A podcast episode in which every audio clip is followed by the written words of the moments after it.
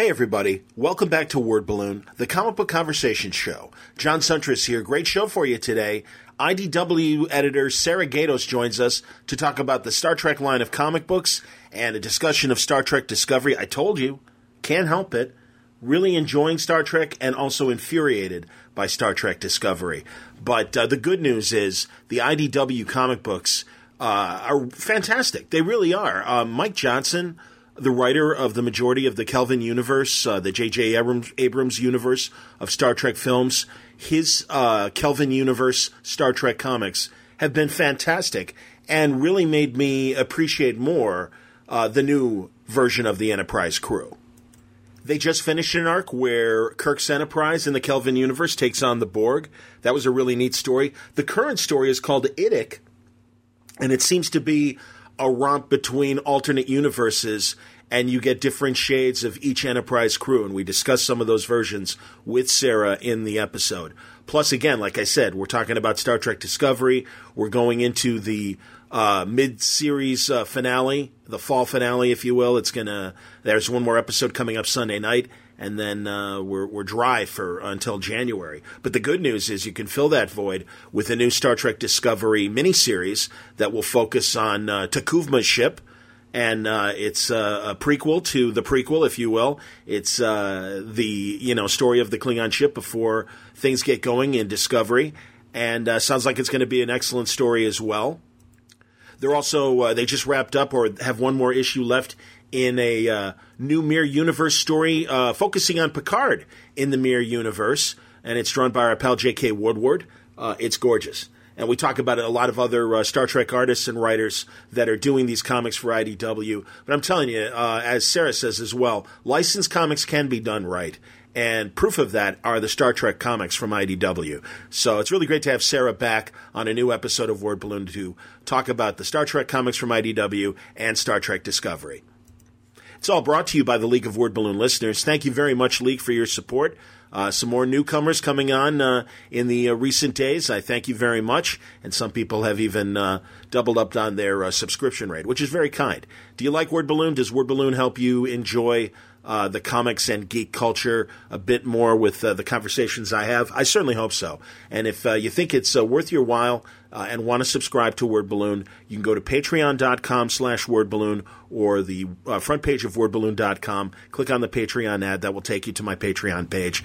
And, you know, again, do you think the Word Balloon experience is worth the price of a comic each month? I try to give you a lot of great content that goes beyond what we get at conventions and certainly the descriptions in the Diamond catalog. And you learn more about your favorite creators and uh, what inspires them. That's the whole point of doing a Word Balloon. So uh, I appreciate uh, the support from the league that uh, helps me update equipment and get to conventions and uh, keep this boat afloating. So thank you very much, League of Word Balloon listeners. Word Balloon is also brought to you by InStock Trades. At InStockTrades.com, there are a lot of really great collections that are available right now from InStockTrades.com. You can get the Batman Flash, the Button Deluxe Hardcover Edition uh, from DC Rebirth. It's the middle story, if you will, leading up to the Doomsday Clock.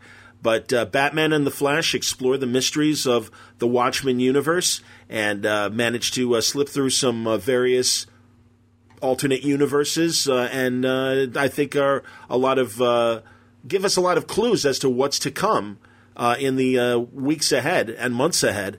As far as uh, the convergence of the Watchmen universe on the DC universe, and some other surprises as well, if you haven't read it. It's uh, Joshua Williamson, a little help from Tom King as well, and uh, Jason Fabok and Howard Porter doing the art. It's 104 pages. 42% off. It's just $11.59. You can get Jeff Lemire's Trillium, the deluxe hardcover edition. Uh, Jeff did an amazing job with this miniseries, and uh, I think it's one of his uh, sci fi greats. 208 pages, 50% off, $17.49. You can get uh, Punisher, Back to War.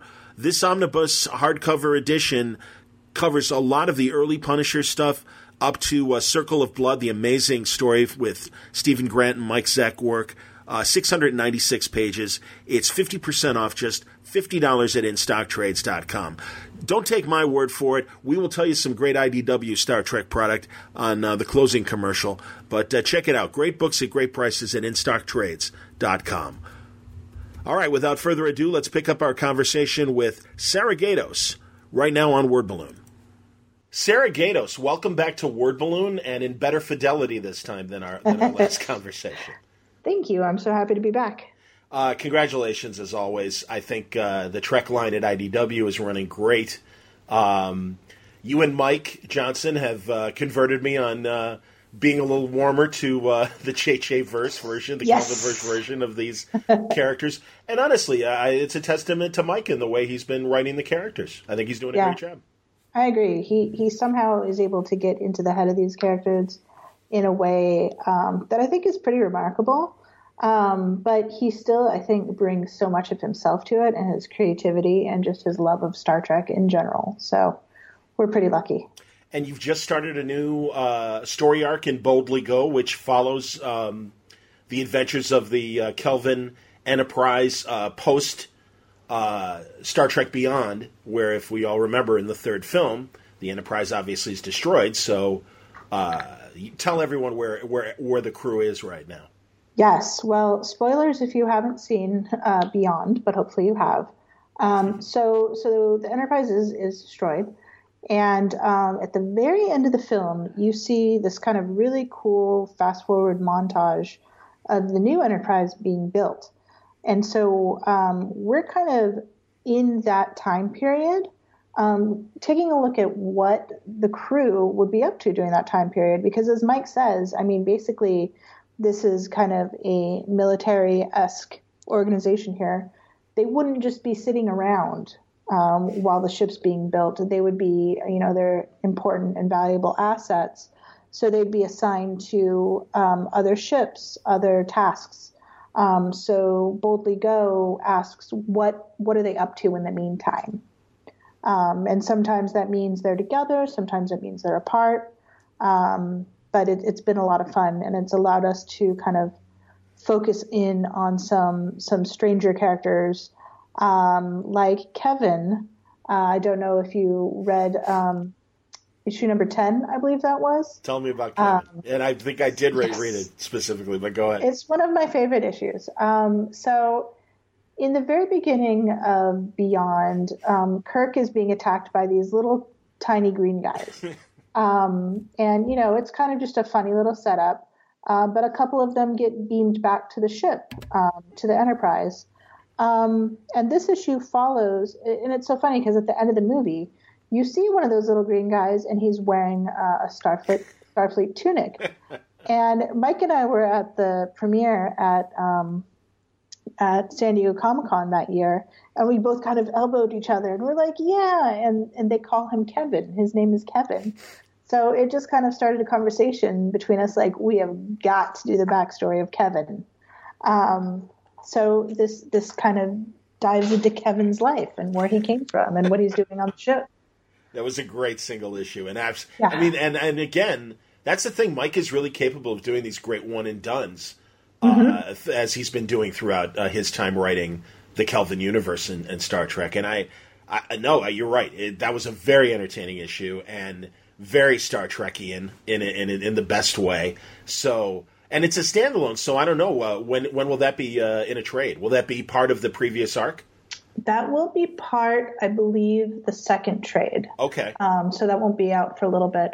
Um, but I also love this one because I feel like it's exactly why um, licensed comics can be so awesome. you bet. Because it, it takes that little moment and just kind of explodes it into its own little world. Um, and it just makes the, the, the experience and the fandom so much deeper and fun. So we're very lucky that our partners at um, CBS and Paramount are, are with us on this journey um, and let us do these crazy things. The previous arc, uh, too, right? Was a Borg arc. Am I right? Yes, exactly. Um, we we are imagining what happens when the JJ Trek uh, verse um, encounters the Borg for the first time, um, and Spock unfortunately uh, becomes victim to them. Um, and not to give too much away, but the Spock's logic and the Borg logic um, were kind of a fun area to play in Sure. because in some ways they're very similar and in some ways they're very different. No, it was great. And then now, uh, is this the final boldly go arc, and then you're going to take a rest? What's what's the plan with, or are, are, is there more to come beyond uh, Well, right now, yeah. So Idic is really fun. Um, Idic is a six part story um, that explores. You know, Idic is a Vulcan tenant, um, uh, infinite diversity and infinite combinations. Yep. And so we're kind of taking that and taking the fact that Star Trek is so good at doing like alternate timelines, alternate sure. dimensions, and just kind of exploding that idea. And we've played around with it a little bit before. Obviously, Star Trek has the mirror universe, which was established in the original series. But we've also played around with like gender swap Trek. I think we did that in issue 29 of the uh, former Star Trek series. Okay. Um, but this one imagines like even more. Like, yes. what does a completely robotic um, Starfleet look like? You know, it's Captain Kirk, but he's a robot. What does that look like? What a core tenets of the character transfers over and what doesn't. Um, we've got a plant universe, so it's like all organic material. Oh, that's cool that that's coming up. That's yeah, because I'm assuming that we're going to learn this more in 14 and beyond. Some of the yeah. you know further into Thir- the arc. So go yeah. on. 13 kind of sets it up. Sure. And um, and it's kind of cool because each issue, except for the book and issues of uh, 13 and 16, are going to be done by a different artist. Oh. Um, so it'll kind of have not only different um, different looks at different tracks, but different artists' interpretations of them. Um, so uh, I just love again that that um, our partners at CBS and Paramount allow us to do this kind of interpretation and experimentation. It's really really fun. Well, so great start to Idic because thank you. Absolutely, it's. Uh, the you know, and again, I, I, want people to read it, so I might spoil a little bit of it in in terms of mm-hmm. Simon Grayson, uh, because we do see these alternate universes, and one of them is really interesting because Pike is still uh, cap the captain of the Enterprise, and his first officer is Simon Grayson, and Trek fans will know hearing the last name Grayson. We're not talking about Dick Grayson, we're talking about Amanda Grayson.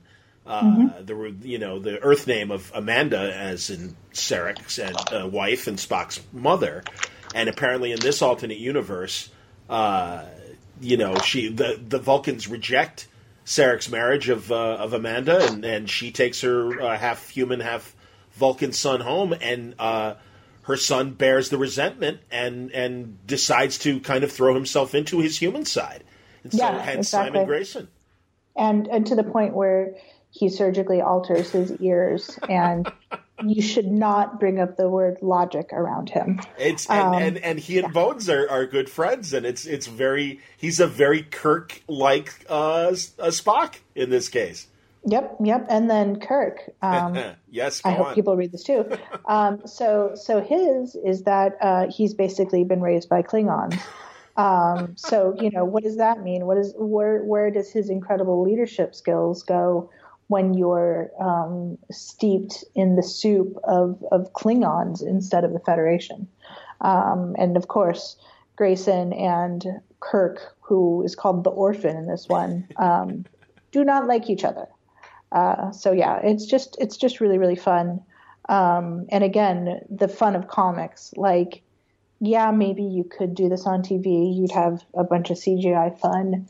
Um, but just to be allowed to just kind of mix it up and get crazy with oh, it in yeah. this way, it's not something that normally you would see in like a two hour feature film.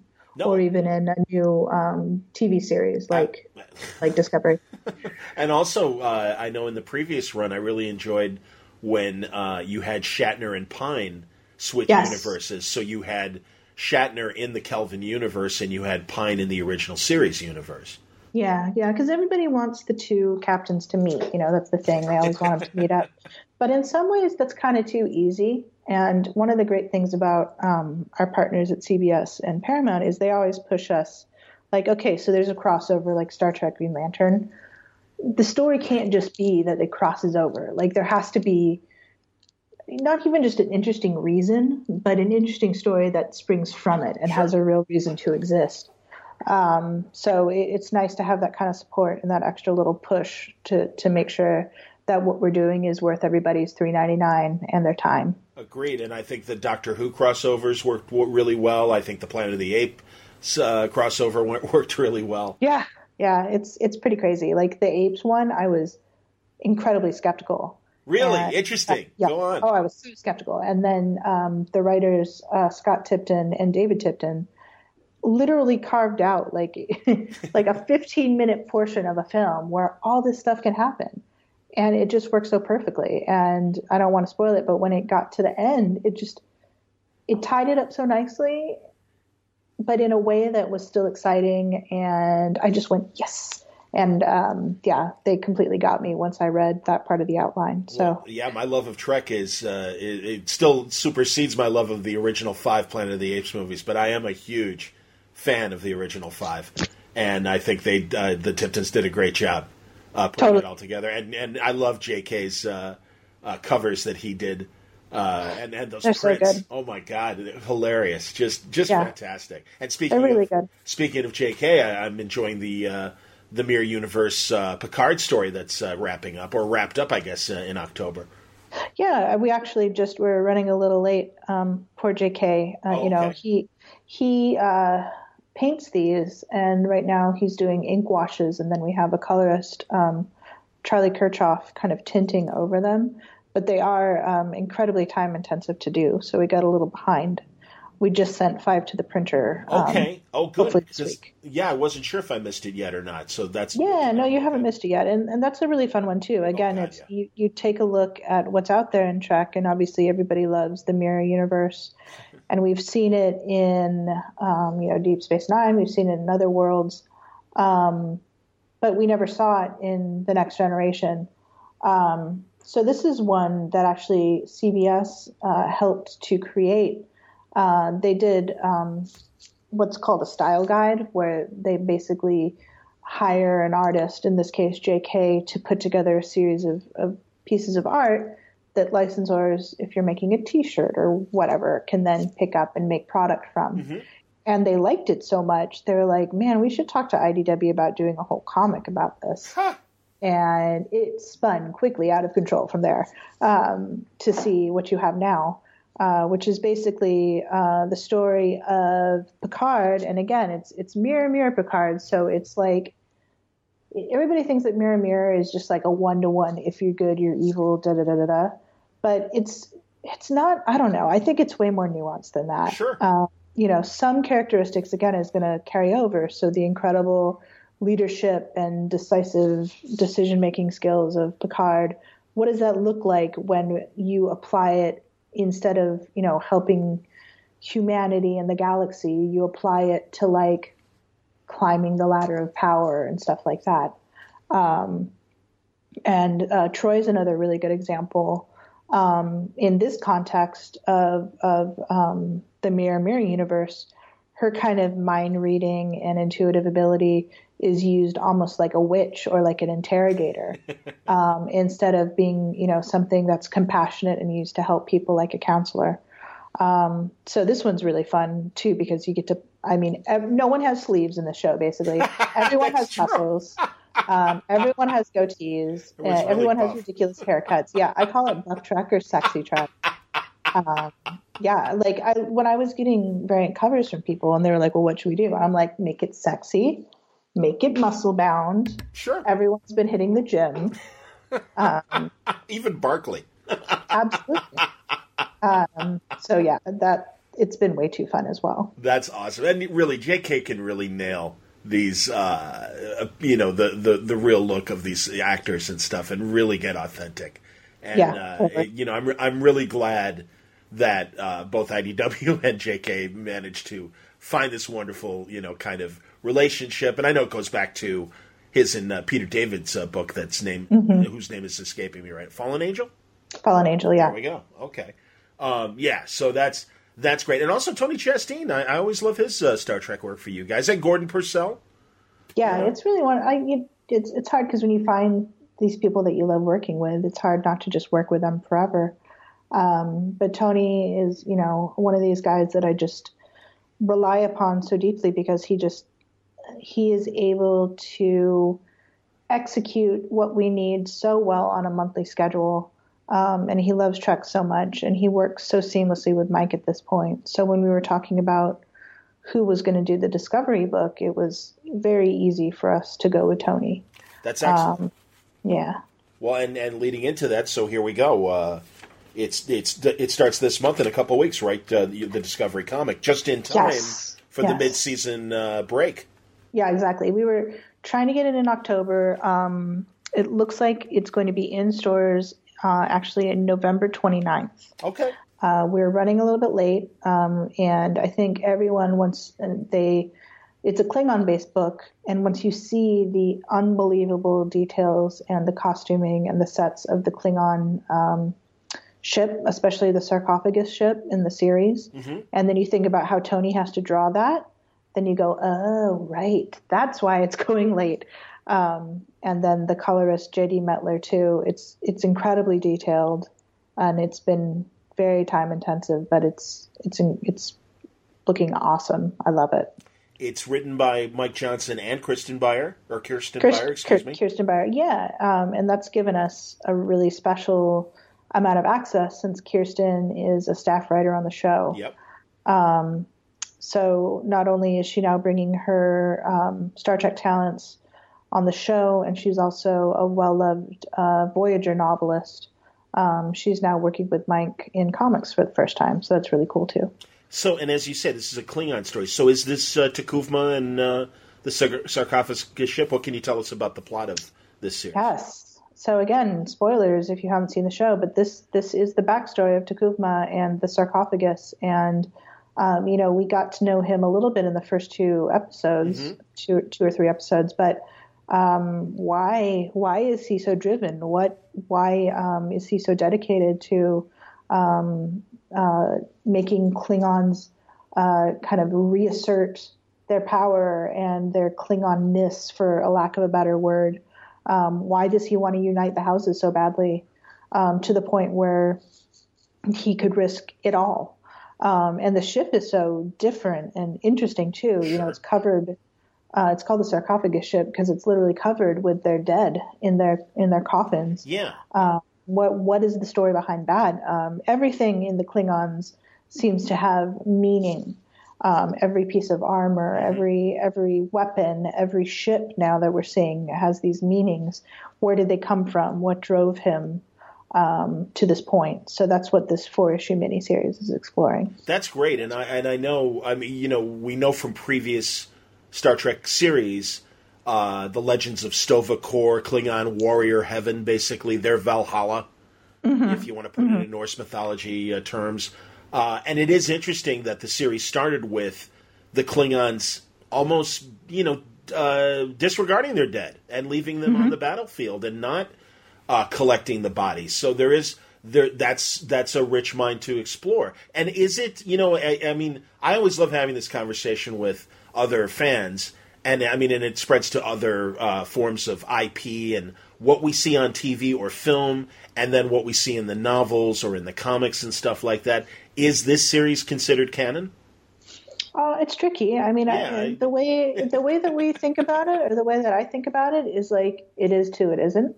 Um, you know, we we make um, every everything we do is is through CBS and it's approved at every level. Sure. Now, if someone, um, we make every effort to make sure that everything we do falls in line mm-hmm. with canon. Yeah. But if someone five years from now right. wants to make a movie about T'Kuvma, um, we have no control over that. Of we course. can't look in the future and see. Uh, you can see what happened with like the Star Wars novels, um, where I think everyone was considering those canon um, until they weren't.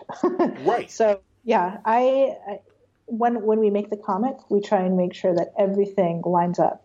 But kind of once I put it in the world, I can't right. worry about it. Well, Otherwise, no one, I will have a nervous breakdown. Understood. And no one can control the future. And in fact, yeah. Discovery until if if there's an explanation within the series, we'll see. But I can't help but notice that in the last episode, uh, they pretty much well, and in the last couple episodes, including the sarcophagus ship, it seems like the Klingons have the cloaking technology when it seemed to be established in the original series that the cloaking technology came from the Romulans. Mm-hmm. And, and, I know that the Romulans and the Klingons had their uh, alliances during the original series, but it just always seemed like when it came to cloaking device, it was much as a phaser is a Federation weapon Mm-hmm. or a bat'leth is a Klingon weapon, the cloaking device is Romulan technology. And even in Deep Space Nine, when the Defiant gets its cloak, it's a Romulan operating. Well, speaking of cloaking technology, you should read uh, the Star Trek Discovery There comic. you go.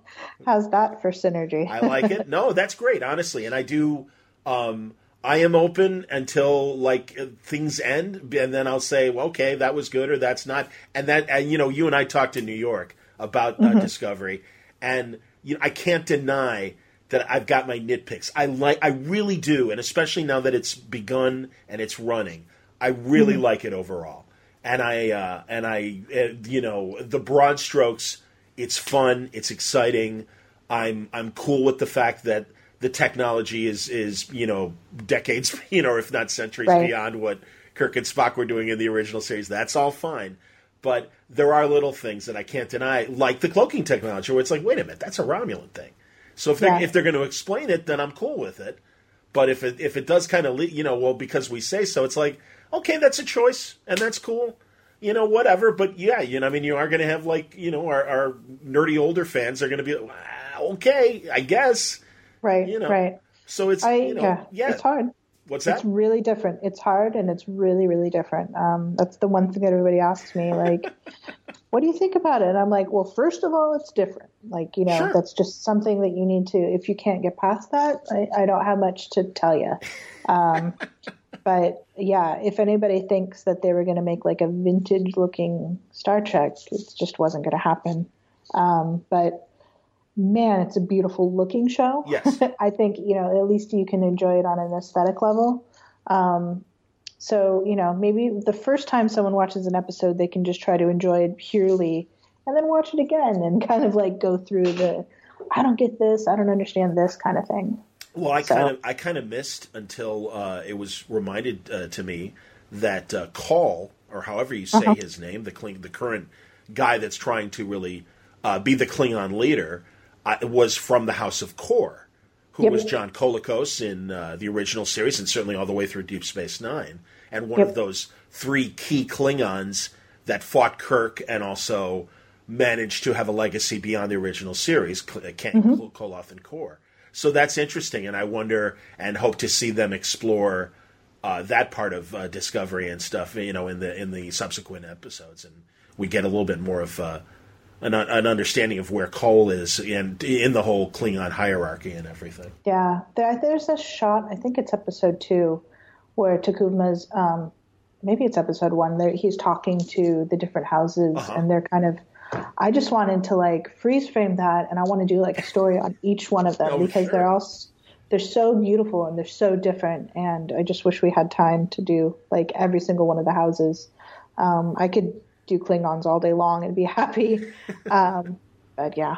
So, so uh, moving forward for for the IDW comics, so you got the four issue Discovery miniseries. Um, obviously, you've got the uh, you know Idic is just getting started. That's six issues, and then um, John Byrne is doing a new. Uh, what do they call them? The I'm looking at it here. New He Visions. calls them, yeah, he calls them, um, well, New Visions is the name of the book. Yeah, what does he call them? Um, he calls, what does he call them? Photo novels, I think. okay, because um, you know there's the Italian word too, fumetti. Yeah, yeah. It's basically, um, he will go through and he will find, um, you know, the face of Kirk from one episode of the original series, maybe the hands of Kirk from another one. and he creates these entirely new original series episodes um, and basically photo montages different aspects. Or he might create, um, you know, a new background. Yep, Um, and he just goes through and in Photoshop um, puts these all together and creates new stories. it's amazing. And uh, he says that you know this is the most fun he's had in a long time. And I know it's really different, and it kind of divides comic book fans. Um, Tell me why. Well, I think because they love his artwork so much, and it's like you know they want they want They want John Byrne drawing Star Trek, obviously, yeah. Which, Exactly, which you guys have provided in the past, and there's a lot of Absol- great miniseries. One of my favorites, Leonard McCoy, Frontier Doctor. Yes, that's a really great one. But but I'll tell you what, when I go to Star Trek conventions, Star Trek fans, especially kind of the older generation, love the hell out of Damn these things. straight, I'm one of those people. Absolutely. Yep. Well, Yep, and we and I think- remember, uh, in God, in the late '70s or early '80s, they made a bunch of photo novels where they mm. you know they really were just the episodes presented in a comic book style fashion with all uh, photos taken from literally from the scenes from the show, and it was yeah. great. Oh my god, I loved every one of them. So and and really, I I think it's Byrne using a different muscle, and I'm glad he's having fun doing because they're they're a pleasure to read, and they right, and they yeah. really are inventive, and in some ways, sometimes they're completely original stories. Sometimes they're callbacks to old stories. There's a great story with uh, uh, Gary. Uh, uh mm-hmm. I'm forgetting his last name, but uh, the from the second pilot, the first pilot was Shatner. Uh, right. But yeah, Gary, his his buddy, who's the commander that becomes an ESP and telekinetic uh, god at the end of the uh, the pilot and everything, and uh, this kind of continues the story, which is fantastic. Yeah, yeah. Someone had to explain to me that, like, you know, back in the day, quote unquote, there was no uh, way to rewatch your favorite episode. There was no way to go rent the movie. Uh, you know, I grew up um, pre-internet, I'm hip. so you know, it maybe I'd want to watch a specific episode of Next Generation and I could just turn on the TV and maybe I wouldn't get that episode, but I'd get at least an episode. Um, but you know, the photo novels were a way to like go back and enjoy it, and, and that explained to me a lot too about novelizations of movies. Sure. I always wondered like why did these exist, and that kind of made things very clear to me. well, absolutely, and being part of that older fandom, I was on the young end of that older fandom, but I do remember going to conventions and people having uh, cassette tapes of the audio of episodes, and and that being oh really of the audio that's so cool. Oh yeah, well again this was in the pre VHS and beta days and everything. Yep. So yeah, this is really you know again in the seventies, uh, and also as you say the. Uh, just in general, movie novelizations, but uh, specifically for Star Trek, James, James Blish, this amazing science fiction author, doing these great kind of, I guess, short story versions, if not novellas, mm. of uh, of the various episodes, and uh, man, that was, I mean, that's the thing. I, I bought all those. I bought all those novels and everything. They were fantastic. And then they did it again with Alan Dean Foster for the animated series. Yeah. So. I mean, there's something to be said for them. Like, even though I have the internet and um, memory alpha at my fingertips, sure. I still have all my compendiums too. There's just like something to be able to flip through them. And sometimes it's just nice to flip through them um, and you might see something that you weren't actually looking for, but was interesting. Absolutely. It, so. uh, well, and I know for Idic, I'm, uh, I'm, I'm so happy. I'm always happy to see Christopher Pike. I, I, I don't know if he's going to show up in the six episodes uh, that are going to be left, or even uh, there's one more as we're recording this, and I'll put this out likely before the mid-season finale. Mm-hmm. Uh, but yeah, I, I, I hope. I, and I also know Dave, in David Mack's new novel that is a prequel to the series and has Michael Burnham on. Um, yes, the cover. I yeah yeah. I need to read that. Yeah, it's, me too. Been, my head's been so full that in some ways I didn't want to quite a, read it quite quite yet. because um, I basically try and stay away from the other Star Trek novelizations. I just don't want it to like cross pollinate in my head. Sure. Um, but but that one is definitely on my to read list. And you know, I almost wonder, like you know, too much of a good thing. We all love pizza, but I don't know, pizza every day might get you know tiresome after a while. And uh, yes. might I don't know yet. Uh, jury's yes. still out. But no, I was wondering for your own consumption of Trek, because clearly you're a hardcore Trek fan and everything. You know, yeah. What do you do to turn off and, and kind of get away from Trek? Um. I I still now and then will just put on a random episode of TNG. I, I think it's that it's that nostalgia thing. Like I love Deep Space Nine, but I didn't watch it when it first came out. Interesting. So I think when I sit down to watch something like that or Voyager, um, it takes a little bit more like engagement, like mental engagement. Sure. But if I'm feeling sick or something like that, the TNG stuff that I watched when I was growing up, it's it's kind of like a nice blanket in some ways. Totally. That sounds weird. Not at um, all. No, are you kidding? I'm just, getting over a yeah. I'm getting over a flu myself and I've been doing that with all the iterations of, of Star Trek. So mm-hmm. I, I, know exactly what you mean. And Next Generation is as much in the mix as Deep Space Nine and, and Enterprise. Voyager's my kind of rough one. Uh-huh. I got to mm-hmm. admit. Mm-hmm. And I mean, there are great, there are exceptional episodes of Voyager. And, oh, I'm not, and I'm not being nice. But for me, it was only like a third of Voyager was exceptional and then mm-hmm. you know but i mean I, I, would say of all the spin-offs and i loved i certainly loved next generation when it came back but uh, Deep Space Nine is my show. That that one's the one that I love the most. Yeah, and it's nice too because again, like it- something that today's kids won't really get at all is just the experience of literally not knowing which one was going to be on. You would just turn it on at like whatever time you knew Trek was on, and it'd be like, "Oh, this one, I love this one," or "Oh, this one, I just watched." And you know, you don't really have that experience anymore. Um, you would end up kind of watching ones over and over and over again just because they were on. And then you contrast that with something like Discovery, and I think we talked about this a little bit in New York. I don't know if those kind of like done in one type of series can ever really exist again in a world where it's Game of Thrones, you know, multi part, multi level story arcs where, you know, giant battles or deaths or whatever happen at like certain points to kind of add an exclamation point to the um, to the arc of the series. Like the way TV is structured these days is so incredibly different than it was even when I was growing up in the 80s and 90s. Agreed. But then, did you watch um, last week's episode, which for us would have been um, the Saru one yes, I did.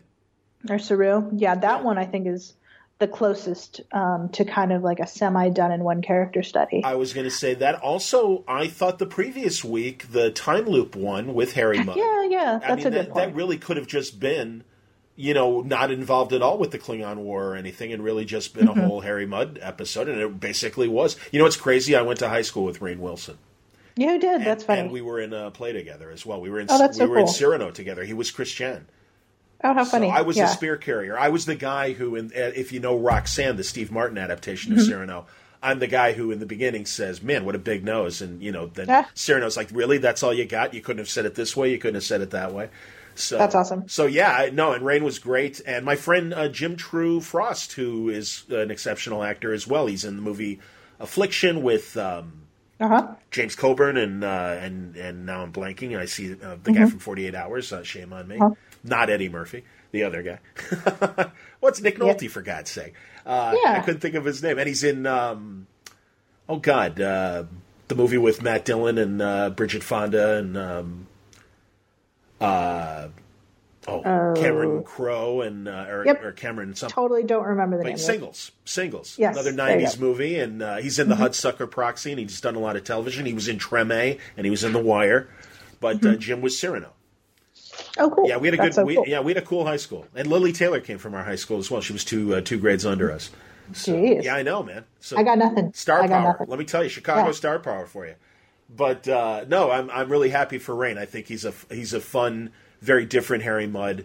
I'm a Roger It's such a Carmel cool fan. casting choice. Yeah. It's such a cool casting choice. Absolutely. I love it. No, a very much more devious con man, and I think that that's really interesting. And again, like I said, from the macro standpoint, I'm really enjoying the show. Um, I still when uh, well well two things. One, it was interesting. This last Saru episode would have been the mid-season finale, and I'm kind of relieved it wasn't because kind of in the same way. And I and I know we didn't. And I'm, I'm trying to remember correctly. Yeah, because it didn't premiere until after New York Comic Con. It premiered. Am I wrong? No, I think it was it was right before New York Comic Con. Oh, you're right. It was because we Um, like did talk right about it. before. Okay. Yeah. Well, just in the same way that I felt the first episode that they aired on the network was not was not enough of a. i- i- If I wasn't already a huge Star Trek Right. fan, Right. I don't know if I, would have gotten. yeah. The way that I was looking at it, I know we talked about it, is that episode one and two were almost like a tentpole movie prequel, Absolutely. and then episode three was like the real first episode of the show. Sure, but I also thought if if they would have shown the two on CBS, you, you do get at least enough of a story. You get the the beginnings of Michael Burnham. You understand Right. her where where her story is coming from, and it's like okay, and then you you know at least give them give them that movie and make people decide. And and again, apparently the numbers were huge. I'm assuming also globally. I'd, I'd be I'd be interested to hear what the domestic breakdown was. But I'm I'm really glad they're getting a second season because much like Next Generation. Now again, you you might have a different point of view, but Mm-hmm. Next Generation's first season had a lot of great episodes, but also had a lot of really clunky episodes too. Had some stinkers, Oh huh? yeah, yeah. I'm glad you said stickers. I agree with. you. Yeah, no, I, I, I, and it's weird too these days. Um, shows aren't really given that much time to like grow Absolutely. and change. Um, so I'm really glad it's getting a second season. I I just am happy to have Star Trek on TV. Me too. Um, I want, trust me, if we could have nine different series on TV, I would be a happy camper and watch them all. Um, but I think everyone knows that there's a lot, um, a lot of TV out there. Um, people will talk about shows, and I'm like, I would love to watch that. There is not enough time in the day if I'm planning on like sleeping and maybe reading a book now and then. Absolutely. So it's hard. Well, and I'm I'm really hopeful that CBS kind of opens the doors more, and we Mm-hmm. maybe get an animated Star Trek series in the way that the Star Wars fans have certainly been able to get it, and some of these. I would other, love that. Yeah, and even as we hear that there's uh, another storyline that, um, God, man, I'm sorry, I'm blanking on everybody's names now, but uh, Seven Percent Solution author and Nicholas Meyer Right. that Nicholas Meyer was working on another story. I man, I'll tell you though, I I still don't understand. Are are you able to say and decipher why we're not getting stories in the future? And I know that's more of a CBS question, but has it been explained Yeah. to you why we're not No. getting stories in the future? No, it, it has not um, been explained. I think those are all, you know, decisions so far above my head, God knows. Um, so, you know, in a perfect world for me, like you said, I think there is so much room within Star Star Trek, just like Star Wars has like Star Wars Rebels and like all these Clone different Wars, things. all that stuff. Absolutely. That's that's the kind of rich um, Star Trek world that I would like to see, where you know us in the comic book world can play our part, the novelist world can play their part, you know, the film world was their part, and then there can be a multi-part kind of TV thing. yeah, absolutely. You know, my vote would definitely be for um, a Starfleet Academy. Um, exactly. Well, and I'm glad you guys were kind of playing. The, you you guys were playing with that in the comics with Jaylah. Yes, exactly. And because I really do think that Star Trek is so good for young minds, especially. Yep. Um, that it's just a really great way to to look at the future and see what we could be um, when we work together and um, use science and all of our good brains to solve problems and bring different skill sets to the table um, to work for the greater good. and also the natural dynamic of teenagers just like meeting people from different backgrounds for the first time. I mean, it's high school, which is I think fantastic. That's that's great drama right there, and uh, Exactly. yeah, no question. And also, again, I mean, the hints of things like Red Squad that we that we got in Deep Space Nine, and how cadets work together, and even the you know ending of Deep Space Nine that Miles was going back uh, to teach at the academy, Miles O'Brien, and it was just yeah. I mean, I, I honestly, as I'm sure many Star Trek fans were thinking, oh God, wouldn't it be great to have a Starfleet Academy series where okay, we're going to learn from Admiral Worf today, and you know find out you know tactical stuff or you know Exactly. everybody absolutely and give give these wonderful actors the chance to come back and reprise their characters in a in a more teaching sort of way. And and and uh, again that's as I know I'm sure you have you share the same frustration as a, as a fan and I'm sure a lot of the listeners do as well. It just with all these people still vital and and young enough to pull it off it's like my god Mm-hmm. don't don't wait for these guys to to you know poor poor Nimoy I'm glad he got his couple you know few Yeah. rounds before he passed away and everything. And to be honest, I thought kind of wasted in the second movie. But uh, you know, Yeah, it was still nice to see him Absolutely. though. But I, I know what you mean. no question, you know. And Scotty, of course, I'm glad Doohan got to come back on uh, next gen and. Everybody that's done it, even the fan films, I, I it's so clunky. The one that has uh, Captain Harriman from Generations, the guy who's uh, from Ferris Bueller and Spin City. Alan. Yeah, I have not. I have not watched those again. Oh, for really? the- for the Oh, you're afraid? Yeah, I understand. You're afraid of the polluting and you know what I mean? um, it, I really do, and I, I, have not watched. I have not watched Orville Oh. I was gonna ask. really? Oh, Sarah, I think you're missing out on something fun. I don't know. Maybe in time, maybe in time, but for right now, no. I try and keep it um, as pure as I can. I don't read like fan fiction or anything like that. I just want to try and stay because I just don't want it to creep into my mind somewhere in the back. Um, there's already so much weird information floating around my head about Star Trek and like God knows what else. Will you ever? Uh, will you ever write one of these yourself? Or have you and I missed it? it? Be, yeah, I think it would be fun to collaborate like with Mike, but I don't really have any huge desire to write one solo. Okay. Um, I definitely will chime in. Like, um, I think the gender swap issue in number 29 was kind of my idea. Um, but no, I, I, at this point don't really have any desire to write. Are, and are, are, these the same characters that we see at the end of the first issue of Idic? Uh, they are. Okay. You, you see, um, I think you see uh, Jane Kirk. Yes. And you see uh, Lady Spock. La- Lady Spock, I love. Lady Spock. That's how I keep it there in my mind.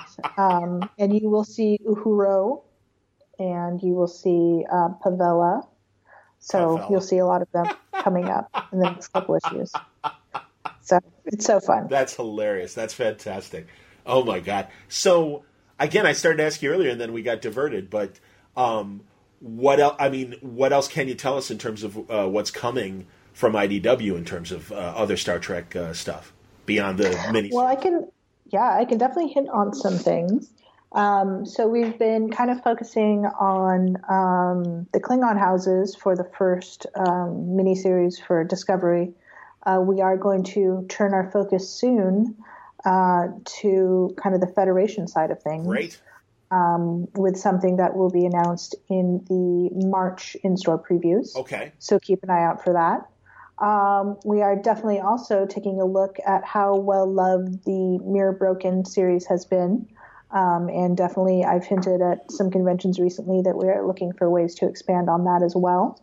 Um, so if you're into that, you're going to be very excited this spring. Excellent. I guess I will hint at that as well. So when you say the March previews, it'll be the January previews for March, or That's correct. Okay. January for March. excellent. Yeah. All right. So good new announcement in January. That's fantastic. Yeah. So, and then I've got a couple other things uh, cooking, some tricks up my sleeve. Atta girl. um, that we're working on for the next year. And then um, one other kind of weird thing to look out for that I, I don't want people to sleep on is that we did a exclusive Mirror Broken issue for Loot Crate that came out last September. Cool. And it's basically the origin story of Data, um, uh, how he came to be and how he came to be with those kind of Borg accoutrements, if you will Sure. um, and that is written by the uh, Tiptons with art by Josh Hood. Very cool. Um, so that's something that if you were a Loot Crate member, you could get in that box. I have heard through various sources that one can also pick up a copy on eBay. Um, but again, that's a 20 page um, exclusive comic to, to Loot Crate. That's excellent. Josh Hood, by the way, of course, for the listeners, uh, does the first chapter of Idic as well. Yeah, yeah. I feel like we've kind of not given the artist enough love in this discussion. Well, I was going to say, yeah, really, we've no only talked to J- about J.K. and Tony, so please continue.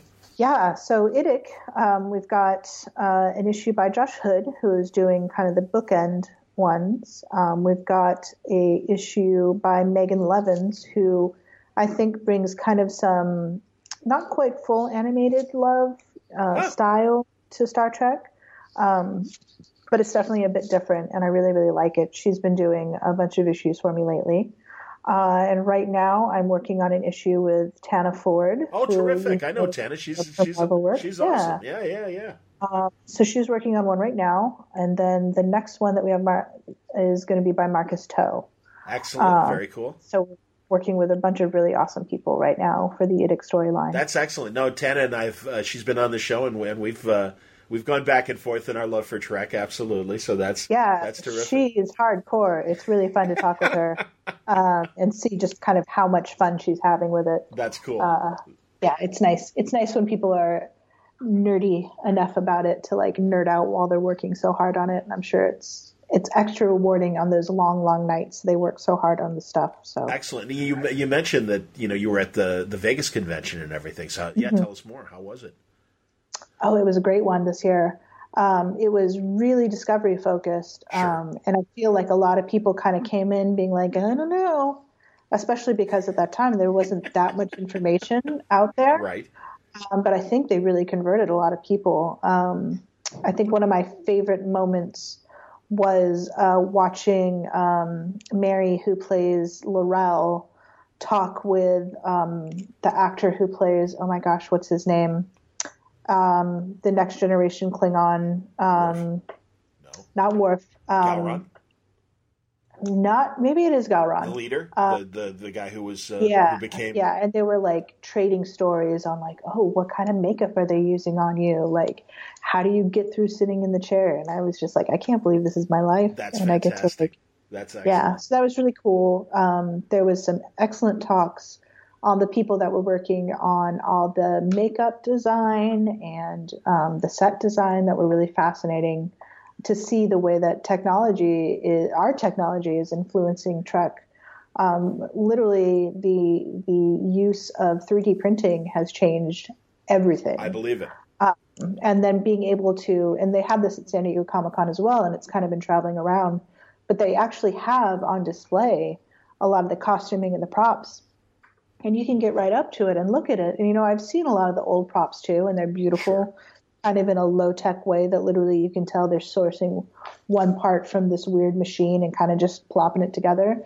This stuff is like intricate, like you would not believe. It is truly art, um, and you can go right up to it and look. So if that if that exhibit ever does come to your town, I really, really highly recommend that you check it out. That sounds great. And I did look at uh, stuff at San Diego, uh, certainly, and it was interesting to see that that kind of it's not chainmail, but you know that kind of braided or whatever, almost like Worf's uh, sash in Next Generation, but it's part of the uh, Discovery, and and even maybe it was part of the Beyond uniforms, and I'm sure there's a similarity to those uniforms. But they, am I right? Weren't they like actually mini Star Trek logos or Enterprise logos? Yes, like the, like, little deltas. yes, yeah, little deltas, exactly. it's so cool. The the the Federation uniforms are gorgeous, uh, but when you look at them, they're they're so beautiful and thin. Um, these actors are like the the fittest Star Trek actors ever because it looks incredibly unforgiving. That's hilarious. Um, but they do have the coolest boots. I have put in an official request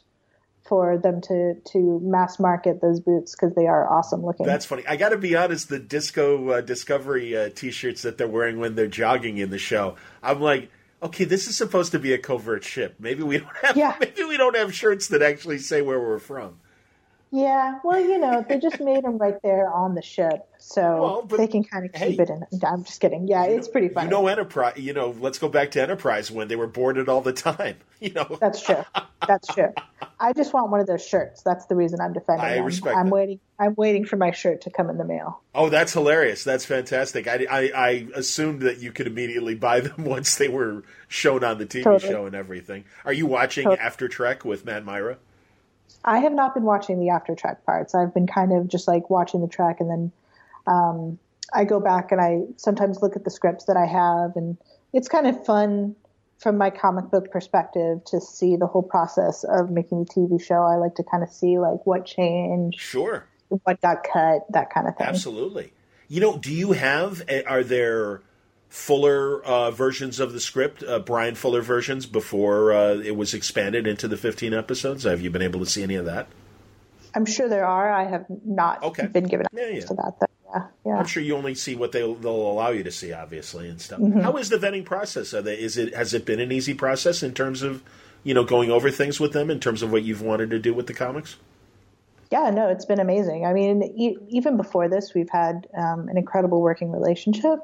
And I think that's really what's gotten us to the point that we have the access to to the discovery materials like we do, um, be it scripts or um, art and development, um, or being able to bounce ideas off of them. Um, one of the things that's really cool is um, there's a scene, I think in episode one, where T'Kuvma, young T'Kuvma, is kind of running around in this kind of like shadowy area, and he gets kind of beaten up, Yes. um, like he's he's a child. That's something that Kirsten wrote into the first issue, and they liked it so much um, that they added it to the TV show. oh, fantastic! And so it's kind of nice to have that cross pollination where where things get hard, and this is a little bit of why things run late, and it's you know no one's fault really, is that um, we do get access to uh, art, obviously, but um, if it's something that has to be physically created, like a suit or um, a phaser, that's kind of easy. Those things take time to produce, so we have that reference. Tony can go ahead and draw it. okay, But when we're waiting for visual effects, um, I, you know, it makes sense. Those things take a really long time. Um, I guess none of us really realized how long that actually takes sometimes. Um, so if we're waiting on something that we need to reference in the comic that has to be done in visual effects, that really puts a lot of time um, into it. So it's been a learning curve for us that maybe if we don't have to use something that we're waiting on visual effects for, we should not uh, do it. Got it. So okay, yeah. What about uh, what do you think of the Discovery design? I like the fact that the uh, part of the saucer kind of spins around before they they make their little yeah. flip and warp. And I stuff. think I think it's really cool. I know it divides a lot of people, but I actually really like this the Shenzhou as well. Um, yeah. I kind of I kind of like it that it's like you know the the Trek that we all know and love, be it the Next Generation or beyond. That's kind of like the the Trek towards the level of of the perfected Federation, where everything is kind of going really right and everything's working. Sure. You're firing on all cylinders and everything. All the kinks have been kind of worked out. I kind of like that some of the ships that we're seeing now there are things that aren't quite perfect. Like I think Georgiou says that the Shenzhou, um, it's a little old. Yes. You know what I mean? Yes. Like I kind of like seeing that kind of thing. Like the Federation stuff doesn't need to be like perfect for me. I kind of like to see it when it's in its imperfect kind of larval state. Now, speaking of Georgiou, I have to ask uh, your your opinion of the character because I love Michelle Yeoh. I think she's a an excellent actor. But I have to say, the way that they've been showing her, and it was really funny to see Saru go, you know, mm-hmm. give me a display of the best captains that, you know, in, in Star Trek history. And uh, she's on the list. But all we really saw her do was kind of fail at the Battle of the Binary Stars. We didn't really, I mean, I, and I'll be honest, that, mm-hmm. that first scene of her and Michael in on the desert planet and her, you know, almost with uh, snowshoes uh, stamping out a, a, a Federation uh, logo or a Delta. I'm like, okay, whatever. I kind of loved That's that. A, See, I think, yeah, I, I, think she really divides people. I respect that. That's um, okay. Yeah. Yeah, you know, obviously, I would love to see 12 episodes of just the relationship of Burnham and Georgiou. Um, I kind of feel like there's definitely something there. Um, why everyone loves her so much, why she's such a revered captain. Um, I don't think we've seen all of that yet. Well, maybe in the um, next maybe season. We will, you know, yeah, maybe we will someday. Yeah.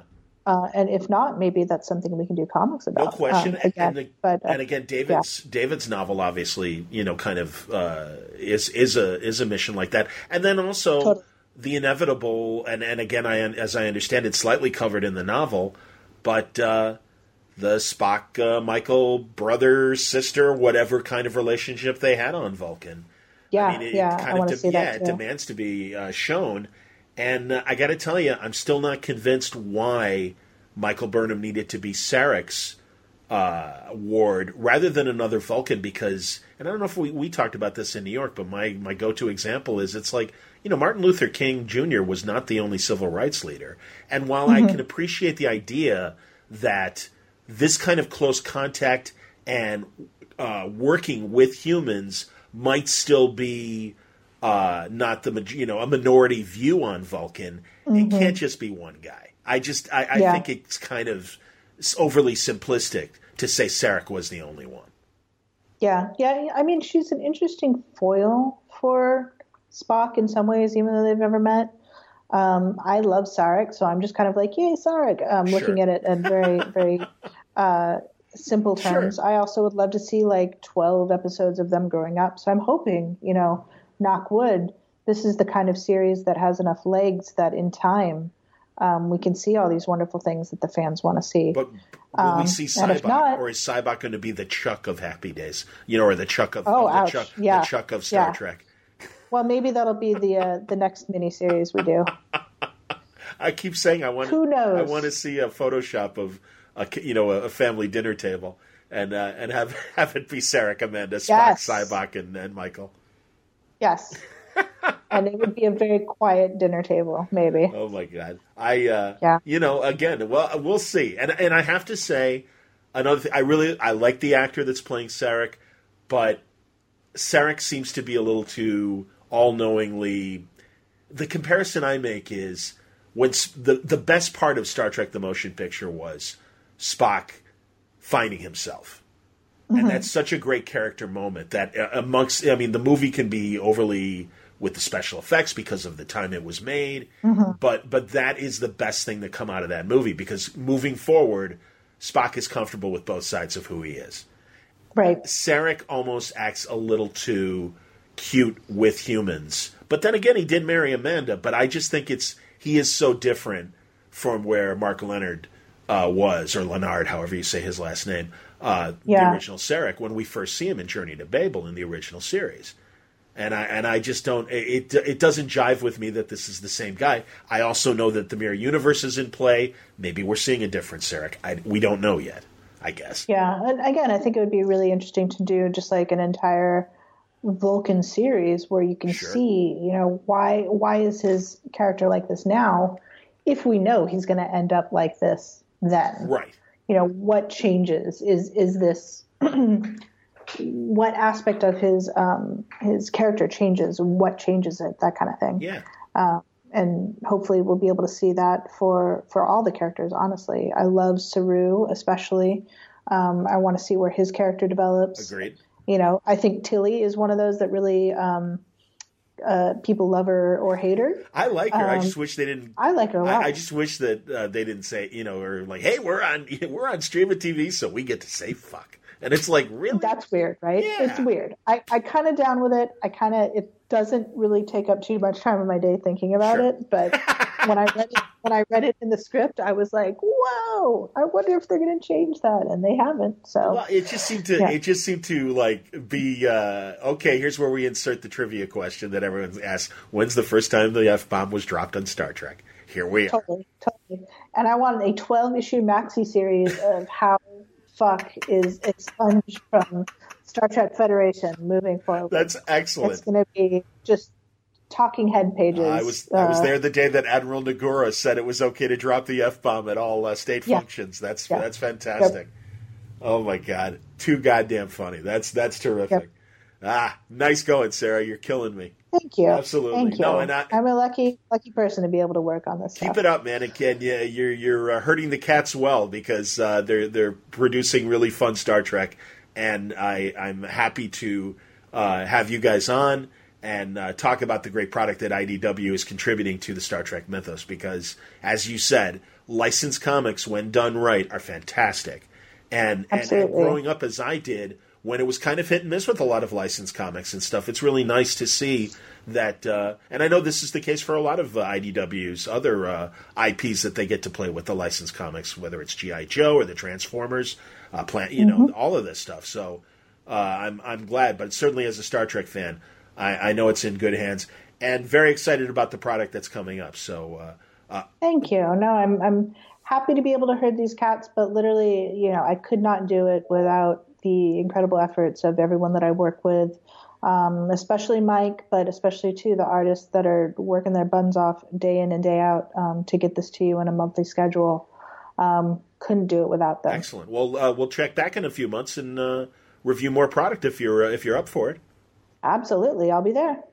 I'm telling you, every time I talk to Sarah, I like her that much more. And she's doing a hell of a job with the Star Trek books at IDW. So it's always a pleasure to catch up with her and let you know what's coming up from IDW. Really interesting Star Trek product. If you're a fan, there's a good reason why, and uh, the people that Sarah Gaydos uh, have working with her are a big reason for that. So thanks a lot, Sarah, for coming on. Thank you for listening. Today's Word Balloon brought to you by the League of Word Balloon listeners. Again, if you'd like to subscribe to Word Balloon, you can go to wordballoon.com, click on the Patreon ad over there, or go to patreon.com slash wordballoon. Can you still hear the cold in my voice? I'm sorry, man. I'm trying to uh, lick this thing, and I'm always strong enough to do my radio job and probably get through a a podcast or whatever, but I'm definitely going to need uh, tea and uh, warm liquid to make it through uh, these episodes. But everything's fine. Don't worry. It's uh, it's improving every day. I, every year I get a cold like this. I know you don't give a damn, but I'm going to tell you anyway. Uh, I, I really do, and I'll just catch a virus that sticks with me sometimes a month, sometimes even six weeks, where I'm still coughing and stuff. But it goes away, and then I'm able to go about my business. And again, I work around it as best I can. Word Balloon is also brought to you by InStock Trades at InStockTrades.com. I got a whole bunch of IDW product from InStock Trades. And of course, when uh, a new publisher gets the license, as you know, they're able to reach back and uh, you know represent and republish some of the best stuff that's come uh, when uh, the franchise was under other uh, you know versions and uh, or I should say you know under pu- other publishers. Here's a great example. You can get the Star Trek Classic Movie Omnibus. And uh, that uh, features the writers Marv Wolfman, Peter David, Andy Schmidt, Dave Cockrum, Klaus Janson, Tom Sutton, among the amazing artists, Gordon Purcell, of course, Chi. It's uh, 30% off. Uh, you can get it for $17.49. You might get, if you don't mind and just want a reader copy, there are damaged uh, copies as well available, 60% off, $9.99 at In Stock Trades. You can get Star Trek Countdown to Darkness. Uh, this is the prequel series to uh, this, uh, the uh, first uh, original 19, uh, 2009 rather movie, and it explains Spock's whole story of attempting to help Romulus, and you really get kind of a last gasp of the Prime universe.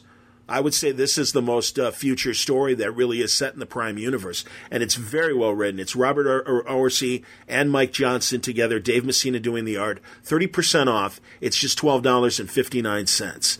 You can also get the Star Trek Alien Spotlight, uh, which uh, features the Gorn and the Vulcans and the Orions and a few others. John Byrne, Andrew Stephen Harris, James Patrick, Paul Story, uh, Scott and David Tipton among the writers. It's uh, 30% off. It's just $13.99. You can get Star Trek The Space Between, a great next generation story with uh, writer David Tischman and Casey Maloney. I believe that was an original DC release, but now through IDW, it's uh, 30% off, $13.99. Then there's the Next Generation Omnibus, uh, collecting a lot of great stories, including The Space Between. But uh, you can get uh, that, Intelligence Gathering, The Last Generation, and Ghosts. Dave Tischman, Scott and David Tipton, Zander Cannon, all writers, Casey Maloney, Dave Messina, Gordon Purcell, among the artists. It's uh, 30% off, $20.99. You can also get the Star Trek Classic UK comics uh, that were coming up from 1972 to 1979. Really interesting stuff. Uh, also including some bonus material and various one shots and annuals, and the strips created for the various merchandise and toys. Uh, this is 30% off, $34.99. Some of the great IDW product of Star Trek at InStockTrades.com. I am scratching the surface. There are pages and pages of amazing stuff. You can even get the adult coloring book, uh, 42% off from Dark Horse. Well, that's from Dark Horse uh, $8.69. That's from In Stock Trades as well. But uh, lots of great stuff from IDW and uh, other publishers with uh, Star Trek on it. Check it out for yourself, InStockTrades.com. John Siuntres saying thanks again for listening to Word Balloon. Thank you, League of Word Balloon listeners, for the support. More great uh, episodes coming up because uh, we are in anticipation of a new Bendis tapes. I, I am not trying to be a silly tease it's the truth. Um, you know, Brian is doing a lot of big mainstream press because you know that's how it happens when this kind of big change happens. But once all that's cleared up and uh, you know he's able to knock out some family time and everything, Brian and I are getting together and we're going to be giving you a brand new Bendis tapes and hopefully answer a bunch of your questions in regards to uh, what's happening here in this change. It's going to be really neat. I, I imagine he's not going to tip his hand, but uh, well, I'm looking forward to it, and I know you're going to get some sort of information out of him and some pretty funny stories. So he's been having a great time uh, all summer. He's been texting me with, "You wouldn't believe what happened now." Oh, I got great stuff for the podcast. Well, you know, we're gonna we're gonna make him sit down and have a nice lengthy conversation. So uh, if he can stand it, but I'm sure he can. So I'm really looking forward to bringing you that. And that means there's going to be other great uh, word balloons that are already in the can or already promised uh, coming up. In fact, there's a sister episode today. If you chose this one, uh, there's also the legacy of Frank Frazetta. Frank Frazetta Jr., uh, kind enough to join uh, me on a word balloon to talk about the Frazetta Museum, some of the uh, new products that they have to help, you know, fund the museum and get things going. There was some family strife with the Frazettas, and all that's been cleared away. Uh, and now the museum has reopened and uh, can be refocused on preserving the legacy of one of the true legends of fantasy illustration. Frank Frazetta is one of a kind, and uh, if you don't know about the man, you owe it to yourself to uh, hear him because many of the great science fiction creators and fantasy writers and authors uh, will always tip their hats to Frazetta and the ideas that he expressed in his art. So pretty neat stuff. And uh, Frank Jr. has some amazing stories and some interesting re- revelations about some of the classic Frazetta pieces. So uh, join me for the legacy of Frank Frazetta on the companion episode of today's Word Balloon. Until next time, Word Balloon is a copyright feature of Shaky Productions, copyright 2017.